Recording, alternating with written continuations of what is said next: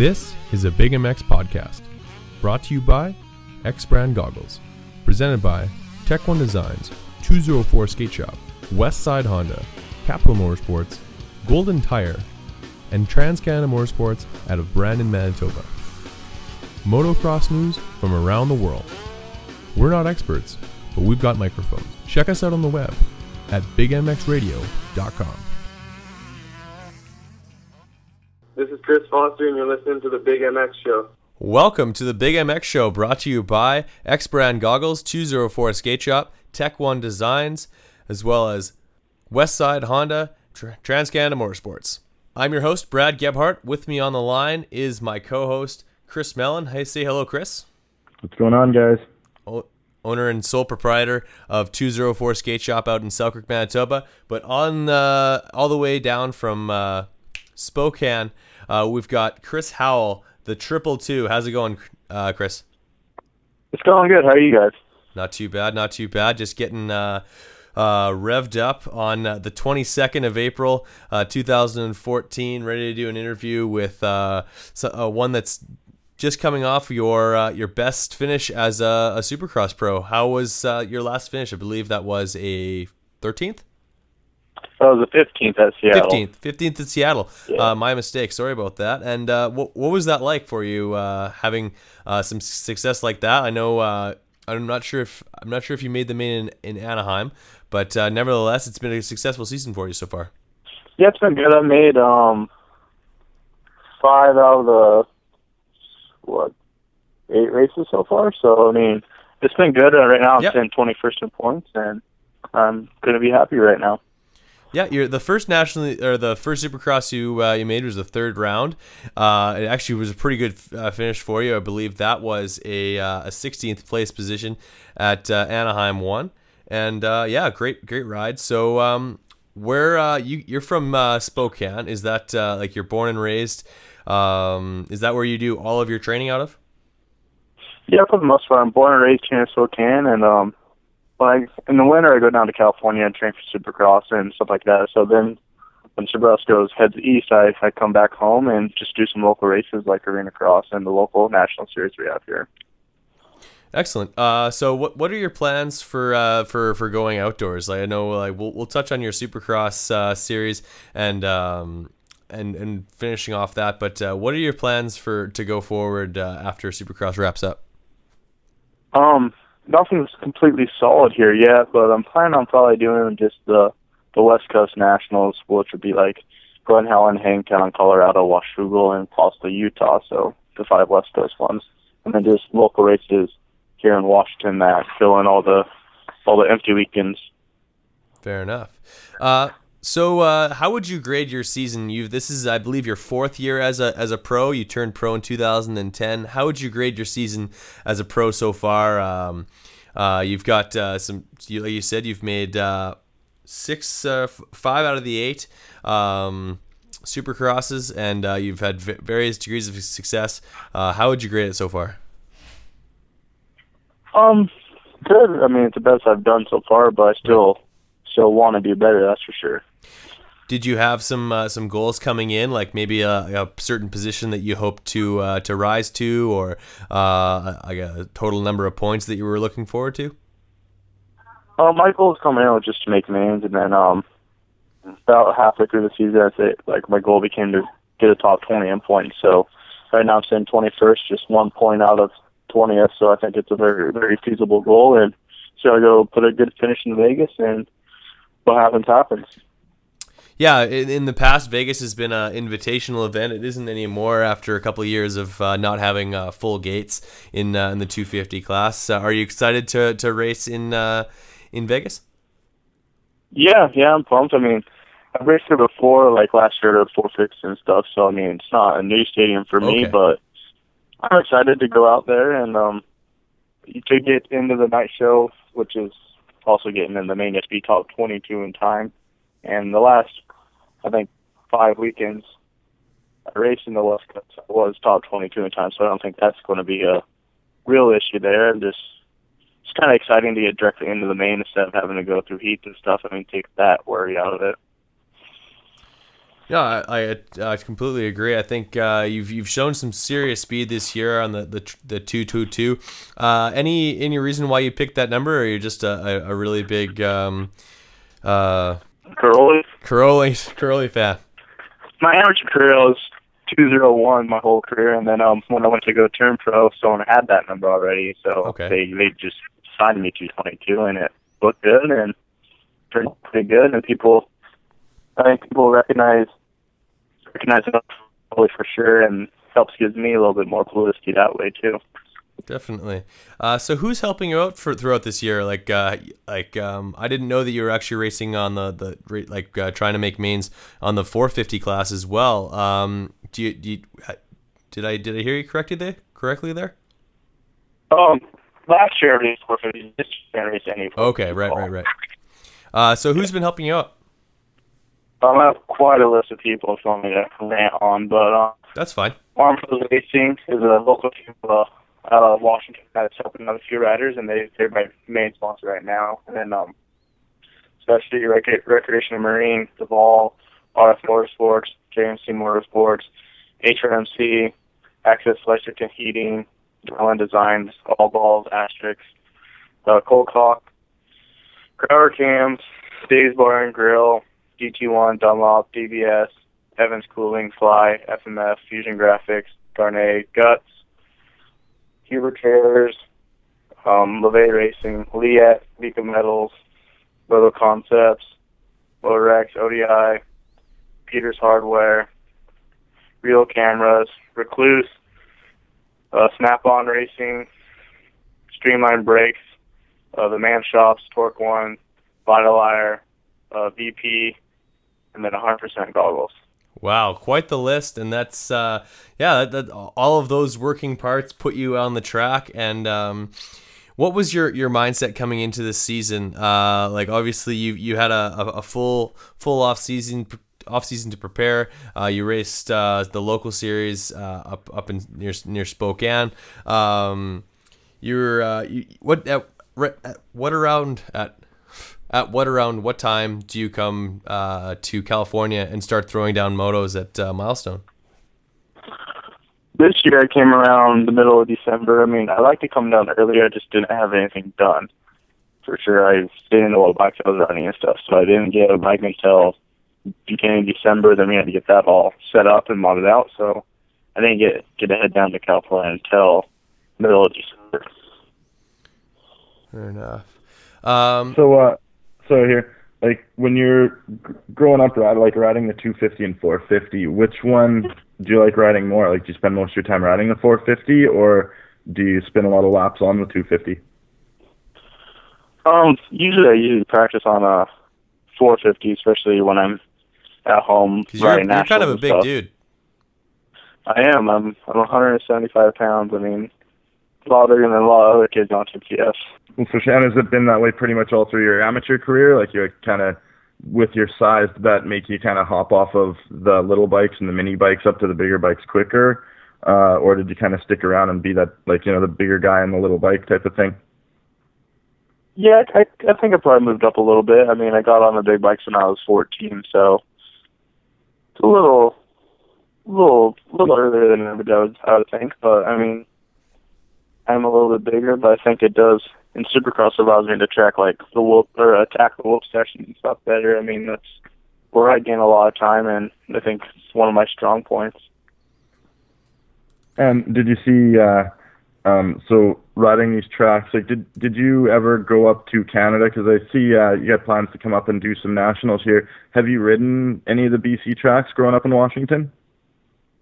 Um, the only, tra- the only track I rode is Nanaimo, and I did that two years ago at the I'm sorry to hear It that. super mud, it was super mud fest, and it wasn't any fun.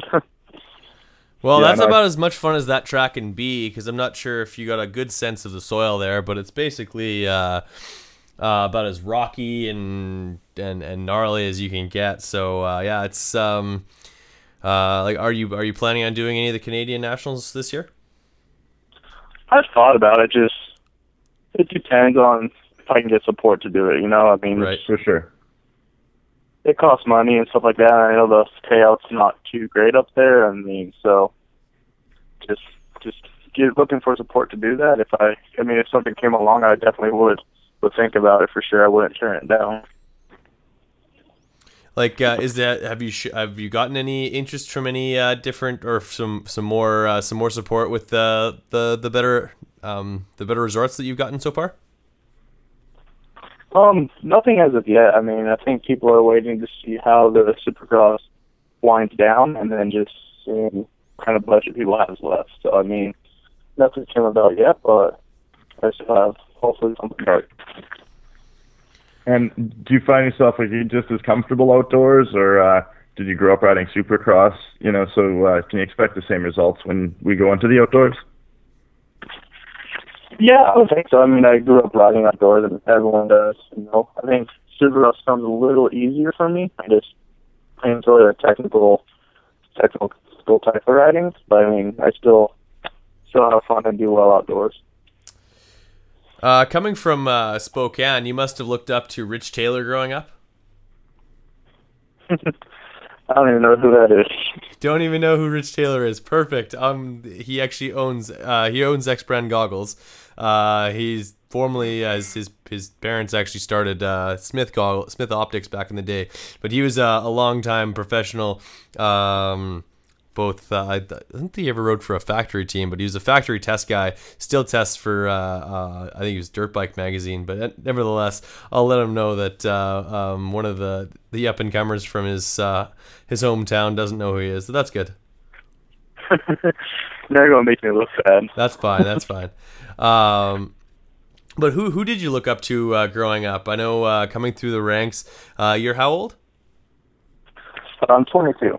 22 so you're 91 uh, who did you look up to uh, as you uh, came th- like on 80s and, and 65s and 80s and, and making your way onto the big bikes I mean, as a looking towards Supercross and stuff, I always looked up to McGrath. I mean, he was the best of that time for sure. yeah And then um then it was Carmichael after that.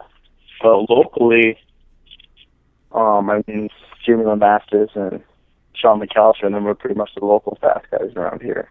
Yeah lamastus Okay. that's a name that uh, gets pulled back from the late 90s even uh, he was uh, that guy could rip i don't know if you've ever watched those children of a metal god videos but uh, that guy could haul haul some serious ass He was definitely he was definitely a ripper, for sure. He was the Ripper before the Ripper was the Ripper.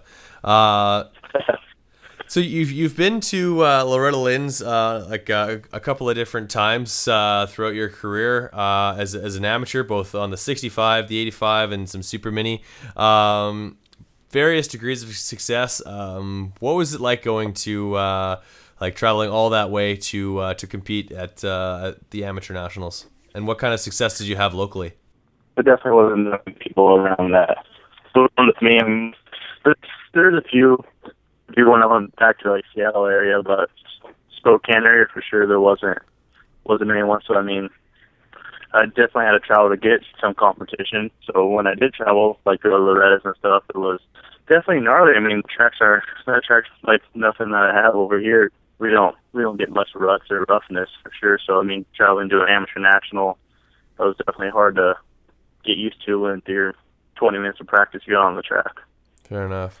Like as a as a privateer, um, what what would you say is the biggest disadvantage that you uh, find yourself at, or what what are you up against uh, as a privateer against the uh, the the 450s or the the uh, the these full on uh, factory bikes uh, that you have to overcome out there, and and what what would be the most important thing for you to put into your program to improve?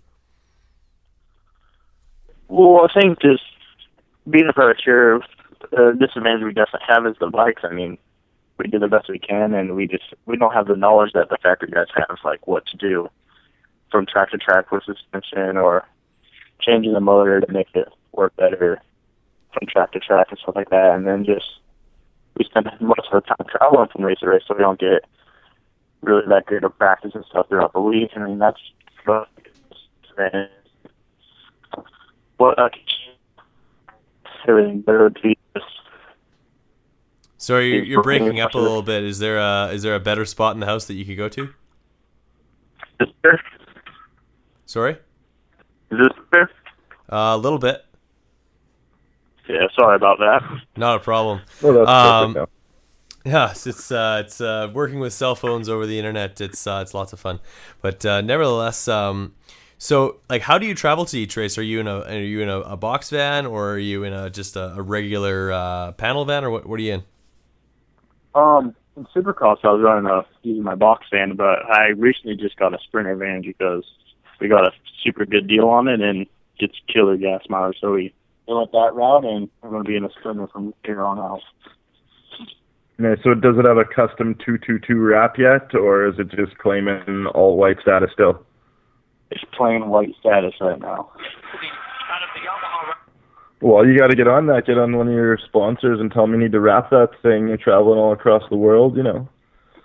I know I got to get on that and start to start to try to make connections there, right? Well, and if not, just use a sharpie and like draw some pretty pictures at least, something people can look at while you're driving across the country. That's a good idea. I mean, they Yeah, make ma- different color sharpies, so it'll it'll look good. Well, yeah, make it just a big coloring book, and you know people can sign it, and or make it two bucks to sign the van, and you'll pay for your fuel all the way across the country. It's a good idea. I might have to look into that actually. Uh, what's it? Uh, what, what what are some of the, the tales of the of the uh, the road uh, from the 2014 season? Any close calls in terms of uh, tired driving, or uh, who do you switch off with you and your girlfriend, or Uh, that was my sister. Oh, um, fair she went to she was actually my mechanic at all the races. Pretty much held my bike and wow, doing it all low key, so it was good. Nice. brother and sister bear And, out um, on the road together? Uh, like, um, do you get any time to, to, to ride during the weeks? Like, I guess you did all of the, the Western series, so you're, you're kind of uh, you're able to stick in around California and, and those rounds. But otherwise, uh, like, do you get to ride much? Um, here at home, the weather's just starting to get good enough that I can actually go out and ride during the week. But when I got home in February, it was still snow on the ground, so I couldn't really do much. So does this uh, you're like saying that your your sister comes to the races and helps out? Like that's awesome. Like your whole family's obviously involved in the sport. Like, um, does your did your sister race at all, or your dad at all? Or, like, how did you get brought into this? Yeah, my dad grew up racing, got me and my sister into it, and um, yeah, my sister races and still does. She actually was, um, in 2004, she was, she got fourth at the Washington Women's National in the pro class, Wow. Nice. so she was actually really good at it. And then um, she Did you actually, pit board? Did you pit board for her? I did not, I did not. My dad did that, Okay. but um, then she was actually in a serious accident right after that, and just rides for fun now, pretty much. No, that sucks. Yeah, like that's unfortunate with motocross. Is pretty much everyone injuries are more of a when thing, not a if thing. But yeah, no, that's uh, it's good to see the whole family out there and motocross really being a family sport. It's not rare that it comes from a whole kind of you know dad race, whole families out there on the weekend type of thing. Yeah, that's one good thing about motocross. It is a family sport, and what other sport can you see families together from a child that's four year olds all the way till they're 22? You know? Right, and uh, yeah, like you said, it's a very family sport, and uh, and it's it's it's very important to keep the fun in it.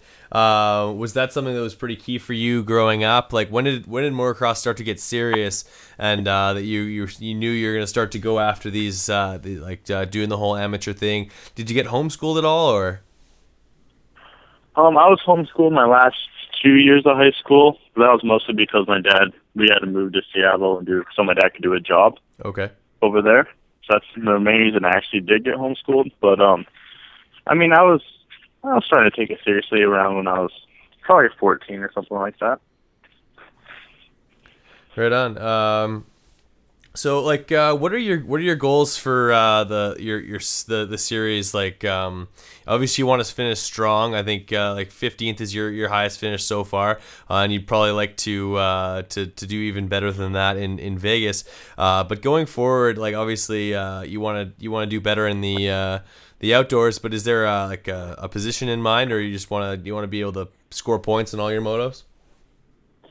Yeah, outdoors, I think my main goal is just to score points at every moto, so get top 20 every moto, and then um, get enough points to get a national number for next year. Do you know if you're uh, you're in the running for that yet? I think you should you should be. Um, based off of last year, I mean, 14 points got a national number, so I have 20 right now. So Yep. if you base everything off of last year, I should be good. But it just depends on who scores points and how many points they all score this year. Fair enough. So it's hard to tell till the whole series is over.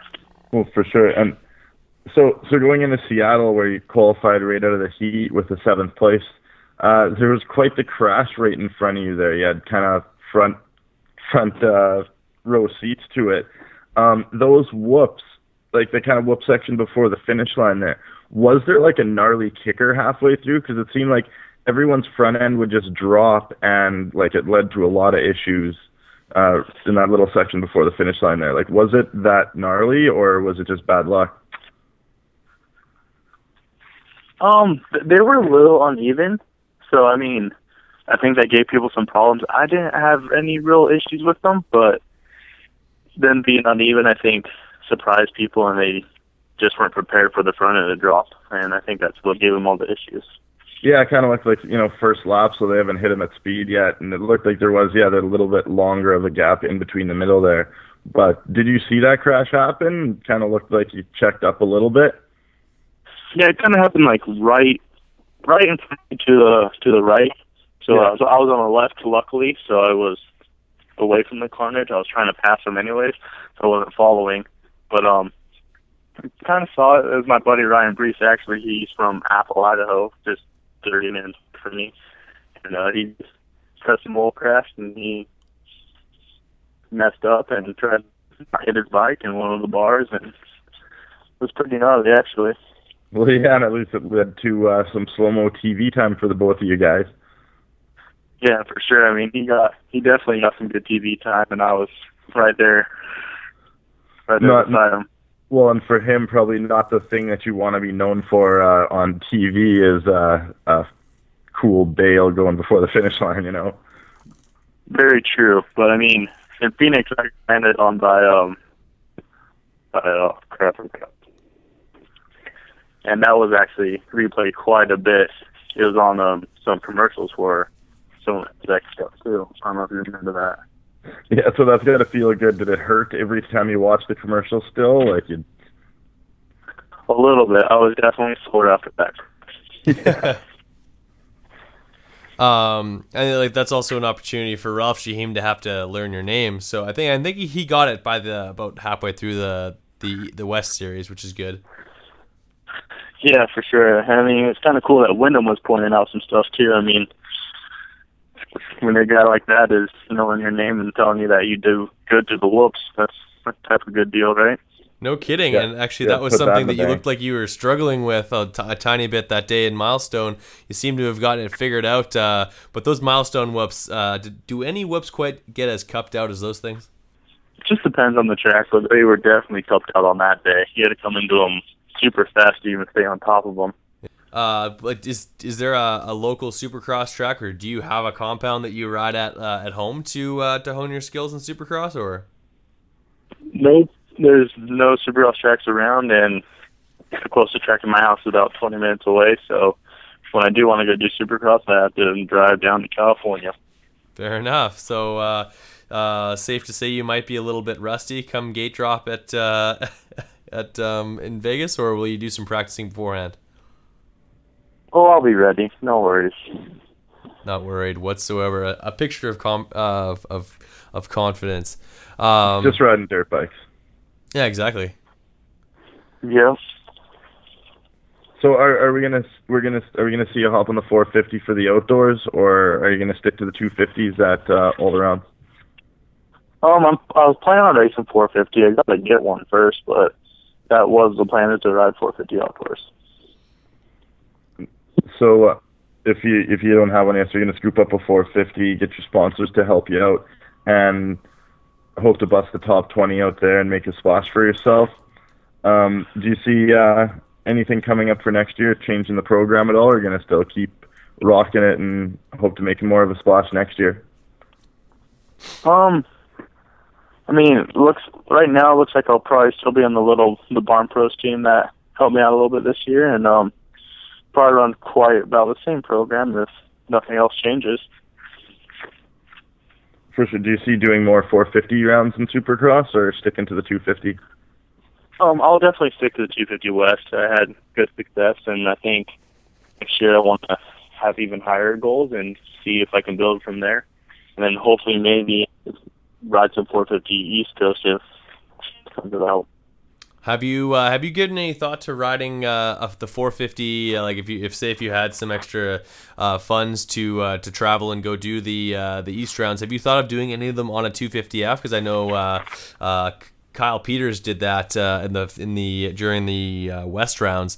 Um, what would be so like? Obviously, being down on power is not something you'd want to do, but is that something that you'd ever explore? It would, de- it would definitely be something to look into if I could get the funds together to go out and do that. I mean, I think it'd be good practice. Just keep on riding and racing Supercross throughout the year. Just getting to the rounds could be so spread out. I think that would be the the expensive part. Right, exactly, and I think uh, like I think one of the things that I don't know if it really played into to Kyle's uh, favor because he's he's had a pretty lackluster uh, East series but uh, if you were able to uh, really get that bike dialed in and be in your groove and maybe race uh, race 250 on the East Coast rather than the West, um, you, would be coming into that series, I think, with a with a bit of an upper hand in terms of uh, your own bike setup and kind of being in that race pace. Yeah, that makes sense. I mean, do some racing in the 450 West and then go race 250 East. I think you would be a little bit more prepared racing wise. Right on. Uh, so how does uh, how does Chris Howell get himself prepared on race day? Uh, everyone's different and everyone's got their own routines. Uh, do you have anything special that you do? Do you listen to music? If so, what kind of music do you listen to? Really, I don't do much. I just try to be prepared the day before, so I don't have to worry about anything on Saturday, and um, just try to relax throughout the day and not not get too amped up. You know, just try to be low key and hang out and go out and do my best.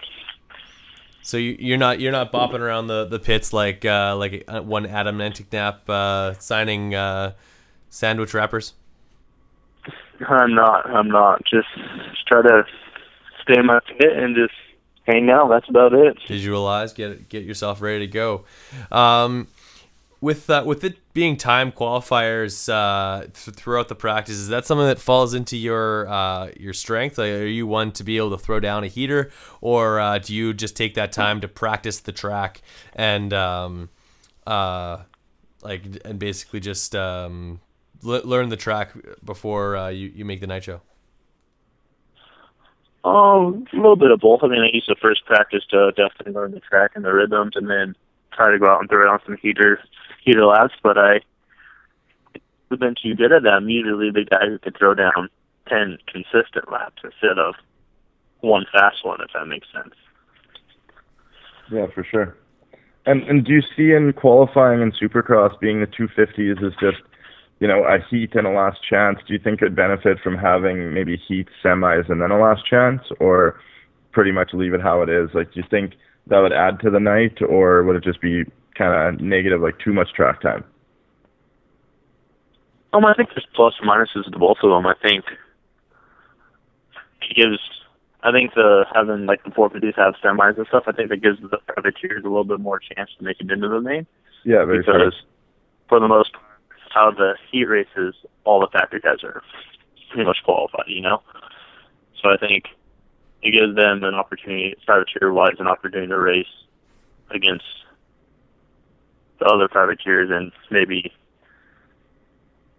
guys yeah, on teams but not factory teams. Yeah, a couple of top guys are out already, and even yeah, I think that would lead to better starts all around for privateers. You know, you're going into that race not lined up against, you know, say, you know, the Andersons and Seelys of the world and stuff. So, you know, you'd kind of yeah. go in there already in a better headspace, thinking I got this. But uh, no, I think that'd be really interesting because this year it seems like the semis lead to some better racing sometimes in the 450 class than the, the heats where one guy kind of gets a good start and walks away with it. Yeah, that's for sure. I think I I totally agree with you. I think the heats, more people know they can win it, you know, instead yeah. of I know one can win. Yeah, and also the, with, with the the- semis, you end up getting guys who can uh, go on the up on stage and rattle off their uh, their sponsors and get their sponsors known uh, when uh, otherwise they wouldn't be able to. Like say if you're a regular uh, a fifth, sixth guy in the, in the heat race. Um, or yeah, in the heat race, you wouldn't uh, otherwise get the opportunity to have your sponsors read off, read out loud.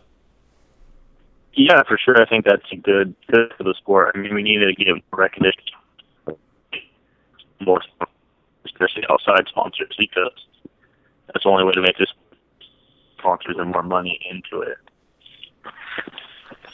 No, that's the truth. And and you think it might even lead to, you know, everyone kind of seems like once you make a main event, it's easier to make the next one. Once you make a podium or top 10, like kind of each level, once you make it there, it seems easier to achieve next time.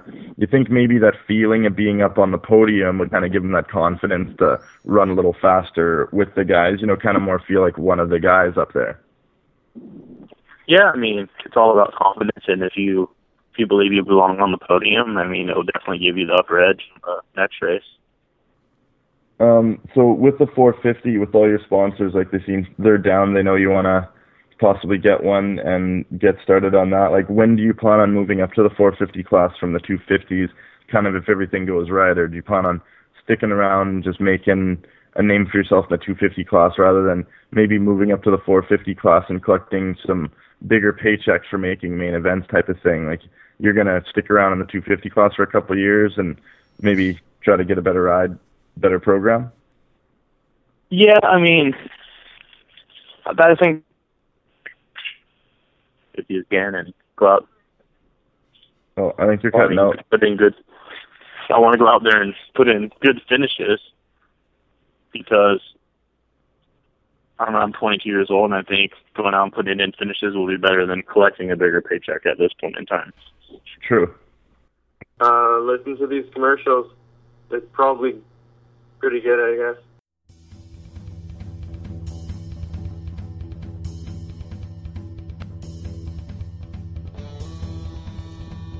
So, do you like stuff? Or possibly things? How about a huge selection of motocross and street bike gear from apparel brands like Troy Lee Designs, Alias, Icon, and power bands every single color you can think of? How about 25 years of custom suspension and motor service for a full service shop? All of which you can find at Capital Motorsports. Mention this Big MX podcast to receive a VP gas can with spout for only $40, as well as 100% off your next set of motocross tires. Just kidding, we can't back that up, but ask for about it anyway. Check out Capital Motorsports at 157 St. Anne's Road, Winnipeg, Manitoba, or call them not so toll free at 204 237 6686.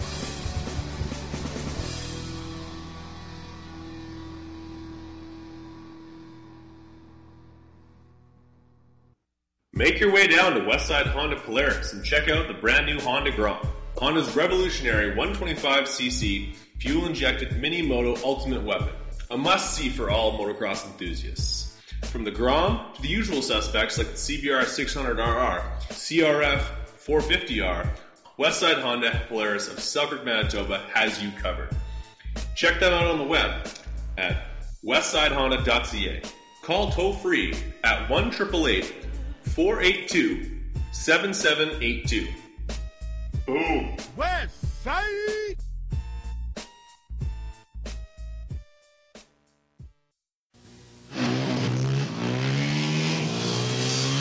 My new toy. I tell her, don't worry, just a little old two wheeler. I don't worry. Till I get a whiff of a dirty me. Don't get next to her till I get next to Lifebuoy. Lifebuoy cleans dirt, cleans sweat, kills odor, all of it. Got enough deodorant to keep the clean smell going. Mmm. Now she can start worrying. Deodorant Lifebuoy keeps the clean smell going.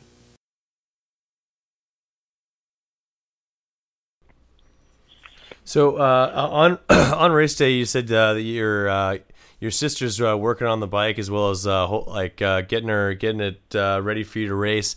Uh, how what does she do to get you uh, to get you pumped up or get you exci- like uh, in the in the right frame of mind to go race Supercross?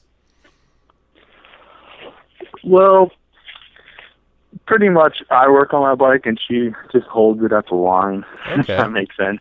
She um she's just there to support me and she she does the best she can and I really don't think she does much for helping me get pumped up. She just she pretty much just holds my bike and tells me good luck and then asks me if I need anything and it works well. I mean there's there's feels like there's less pressure that way, you know? Absolutely. You seem to be uh, like a, a kind of guy who doesn't need a whole lot to uh, to really perform because you imagine all of the guys that uh, are at the beck and call of some of the guys who are only even 10 spots ahead of you. Um, they're uh, they've got a whole lot more at their disposable uh, both disposable and uh, you're uh, you're you're just a tick off of that. So that's uh, definitely a feather in your cap. Is that something that you take uh, take a lot of pride in? Yeah, for sure. I mean, I looked at practice times at Seattle. I think if I I dropped like a second, I would have been top ten in times. So go. I think, I mean, a second's not very much, really. I mean, I think I can do that, and I think just being guy riding out of the back of his van, throwing in A lot of times they're good with the guys who are under semis, I think that's pretty respectable, and I'm, that's my goal, really. Exactly, and that, and that's why we wanted to have you on the show to recognize the uh, the the the results that you've been putting in on uh, a pretty uh, like it's it's a a modest program. Um, do you do your own do, like do you you you must train yourself like in terms of uh, fitness wise? What do you do to prepare? Like uh, do you, are you on the road bike? Do you do a lot of uh, like weight training in the gym at all, or, or what uh, what does that all entail? Um, I really do a lot of cardio. I try to stay away from weights because, like I said before, I'm a bigger guy. Yeah. I don't want to bulk up anymore. So I I try to stay mostly cardio and um, just ride my bike and ride the road bike and call it good. And see, uh, we were talking to Jimmy Decotis on one of these, and he was saying he thinks that you know making the step from the privateers up to the next step, you benefit more from having a nutritionist say, or you know, you kind of get some money to get a trainer together and a track and all that fun stuff. Like, do you think that's um, how much would that help you? Like, you think making to the next step would it be more the training nutrition program that would benefit, or more bike testing and I mean, obviously, you wrenching on your own bikes can't be the funnest thing, and it's got to cut into your training and riding time. Do you think you'd more benefit from the mechanical aspect of it, or more the structure of the whole program? I think a little bit of all. I mean, I think it's every part of the program equals to better performance. If it's the bike, if it's the training, Yeah. and the nutrition, I think everything has its part. And I think, I think Decotis was totally right about training, having someone knowing what he is doing, and telling you this is what you eat, this is what you do. You cycle for this long, and you rest for this long. That's definitely beneficial. I mean, you get your body working 100% the way it's supposed to. But then I think the bike setup and all that also has as equal importance. Well, for sure. And I think it's and it's as much maybe like everyone kind of knows what to do. And like you said, you got your cardio program down. You know that you don't have to do a lot of weights. You know, being a bigger dude, and I'm sure that's not an issue throwing the 250 around. So I think you think it's maybe more the reassurance that you're doing everything right, or just like this guy's got a degree in this, he's telling me I'm doing it right. So then it just kind of adds to the confidence level as much. Yeah, for sure. I mean, having a guy tell you that you're doing everything right and you're as fit as you can be at this point be reassuring. And um, knowing you're doing it correctly is a big thing. I mean, as a privateer, we go out and oh, we need to go cycle four hours today. Maybe we're actually overtraining. Yeah, true. Who who knows? I don't. Yeah, like No, a lot of times there's been um, like uh, criticism in the past of guys getting basically uh, training, or I guess, or people say, are we training for the Tour de France or are we uh, training for for motocross? And uh, to find that razor's edge of, of how hard to go without going too hard uh, has to be a daunting task, especially when uh, the pressure's on to perform. Yeah, for sure. And I know, like, if you had the money to tr- to get Aldon Baker, I'd know he would be a. You know, you would have the best program. So, know it. Oh, you're kind of cutting out. I just I just know it helps to have like a guy like Aldon telling you what to do and what to eat and how much to eat, you know. For sure, and I and I do see that too. Like you think some of these guys, like the motocrossers' mentality is always like go harder and you'll go faster, and maybe if I train more, I'll be faster on the weekend. But if you do look at some of those Tour de France guys, they don't do shit. They sit on a couch for a month after that race to recover. You know, and pretty much the Supercross schedule is like 17 races and 18 weekends. That really doesn't leave any time for rest, being with all the travel and you know, I'm sure you're up driving all night rather than resting. And yeah, that's got to lead to uh, to just a different program than these guys are used to.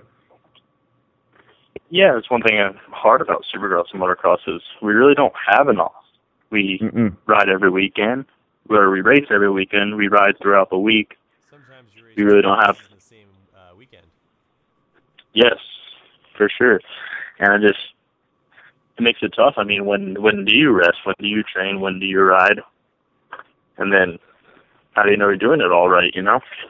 Well, for sh- for sure, and we all know that with motocross comes injuries, and so you get injured from one weekend, you're not gonna have the correct time to heal, and you're kind of just gonna drag that injury along, which might lead to another one, you know.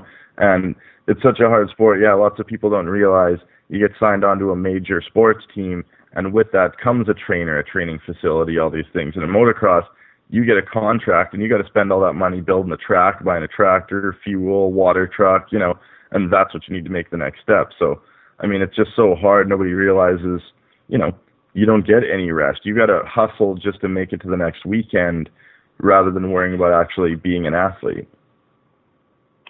Yeah, I mean, that's one thing that having trainers would be beneficial in having that that sport team that have trainers and gyms and stuff. I mean, the guys who do get a contract and are lucky enough to get on a team and get that big salary, but like you said, it costs them a lot of money to keep their program going. So, And d- sorry. go, go ahead, Chris. I was like, do you see that changing in the sport? Like, it's obviously getting more exposure, getting live TV coverage on Fridays and or Saturday nights. You know, that got that's got to mean that people are watching and people are paying attention. Um, like on your level, do you see anything changing at the ground level around the sports that you could see kind of like a boom coming, or do you see kind of everything going on as usual? Honestly, I don't know the answer to that question. That's a that's a tough one. Um, I honestly have no clue if there is going to be a change or not. I do believe that the best change at the privateer standpoint would be the AMA paying us better because it would Yeah. allow us to fly to the races, you know, and get the rest that we need to instead of staying up and driving all night. Right. That's and true. That's uh, uh, just to, to max out pro payout. I think there's uh, there's one specific weekend that I'm thinking of that I think you raced. Was it the Hangtown National and then drove through the night, missed your first practice, and then raced uh, up up near Spokane? Can you tell us a little bit about that weekend? Yeah, that was last year. We um rode Hangtown and decided to race the Sunday race at Airway and in Spokane and just me and my buddy drove all night and got up and raced. Or didn't get up and race. We showed up and raced. Yeah, I was gonna say And, you, uh, like, you guys literally rolled in uh, after like it was like you had missed your practice. Did you not? We missed the first practice, and luckily it was my hometown track, so I kind of knew what the track was. So Yeah. a few motos and some money. So I mean, definitely made it worth it. Um, one of the things that like uh, kind of got uh, is like uh, I don't want to talk too much about Jimmy Decotis, but uh, one of the things that got him a little bit in trouble with the social media side of things is when he uh, he broadcast uh, what you guys get for pro payout, and some of the the AMA officials were upset with that. And to, in my th- way of thinking, um, I think that if they're if if the if the AMA is um, embarrassed or upset that uh, riders are releasing their their pro payout, um, the only answer to that is to increase it. Yeah, I mean, if someone's actually mad that we're saying how much we make, I mean, that's that means there's a problem on their proud. part of it. You know what I mean? Yeah, I mean, they should be. Hey, look how much our guys are making, type deal. You know, I mean, we shouldn't be. I mean, riding a light bike, if you make the night show, it's two hundred eighty dollars. You have a two hundred dollar entry fee. Yeah. You have a fifty dollar mechanics pass. That's a profit of thirty dollars to get to the next race. That's I tough. mean, it's it's pretty pathetic, and I think I I totally think that everyone should know that how much we're making because you have the average guy in the stands thinking we're all making hundreds of thousands of dollars at Trace Supercross because right. that's how it's portrayed. Yeah, and in reality, if you make the night show, you have enough to pay for your entry fee, buy a hot dog, and replace a set of grips on your bike, and hope that's the only thing that you know you blew out. Yes, I mean, I, honestly think it's quite sad for a professional sport how much we make. No, dude, it's terrible. And you know, I, me, it's like it's all about numbers. If you think of how many people are in the stands, like fifty-five thousand of some of them, and there's a two hundred and eighty dollar payout. Like that's just not cool. If you take five cents from each one of those and give it back, that would you know do the hugest increase. And even charge a buck or two extra and be like, this is going all towards purse. You want to pay it or not? I'm sure most hardcore fans would pay a dollar, and that's potentially fifty-five grand for privateers. You know what I mean? Like the, the Yeah, I numbers mean- are there. yeah, they can have like a fan thing will a donation thing and like however much know? you want to give. Yeah. I mean, if everyone gave a Yeah, I mean, dollar, then every privateer can go to every round, no problem. You know? Yeah, there's definitely ways to fix it. There's someone has to stand up and do it, you know, because I think the racing would be better. You would have volunteers sticking around longer instead of when go to the job. But you know, there's better racing, faster people if they did pay better. Do you Well, do for sure. any uh, schools to uh, subsidize your income in the summertime? Yeah, I do some training and I actually work on people's bikes and stuff like that to try to make it the next races. hmm Uh, if there's any uh, riders in and around the Spokane area who happen to be listening to this, uh, how can they get in touch with you? Um, you can hit me up on Facebook or whatnot, or email me at chrishowellracing at yahoo.com. So do you see that as something you want to keep doing in the future, or is it just kind of a thing that you know, like you're saying, keep you racing, keep you on a dirt bike, and you know, in the industry, do you see yourself continuing with uh, teaching schools in the future? Yeah, I think so. I enjoy it. I I like helping people and teach what I know and watching them improve. I, I think it's a great, great watch improve by what you tell them. I mean, and I do have quite a bit of people that look up to me locally, and I think I wouldn't mind doing it for the future. I think it's a great opportunity to stay in the industry and make some money while I'm at it. Well, Absolutely. for sure. And Do you- do you, Go sorry, ahead. do you see any uh, long, young little locals around there that are killing it? Is there anyone you're teaching that you see maybe following in your footsteps and racing Supercross? Well, I not any real young ones right now. I mean, I help. I worked with Ryan Brees, and he actually made his debut at. Well, He's the one that crashed in the whoops next to me at Seattle. yeah. How many uh, how many pa- or how many passes were uh, were requested of you at uh, the Seattle Supercross? Um, I ended up getting twelve, but there was a bunch of requested that I had to tell them I couldn't get it Mhm. because they only give us a certain amount, and I had to go ask for more. Fair enough. But Cool. So, with uh, with Vegas, um, what's your goal? What's your uh, do you want to try to get in the top ten, or what's your realistic goal? Are you changing up anything now that you you know coming off a good race in Seattle? Did you learn anything different that you can kind of carry into Vegas and you know hope for uh, same results if not better? Yeah, I think um stuff I always need to work on is just being fast all 15 laps, and that's something I need to definitely work on. Being running that same pace all the way to the last lap. So that's the main thing I need to work on. And uh, my goal is just to do better than I did last week, if that makes sense. I mean, Yeah, for sure. Constant I'll just- progression. If I just, if I just do a 14th, I'll be happy. Absolutely. Or even if you have a, a better ride to get 15th or you, you, you get it in more spectacular fashion, maybe get yourself on TV for all the good reasons, not the bad that uh, uh, hopefully there's no there's no crashes uh, that that happen, but uh, hopefully you can make a splash and uh, and, and and put in a good ride.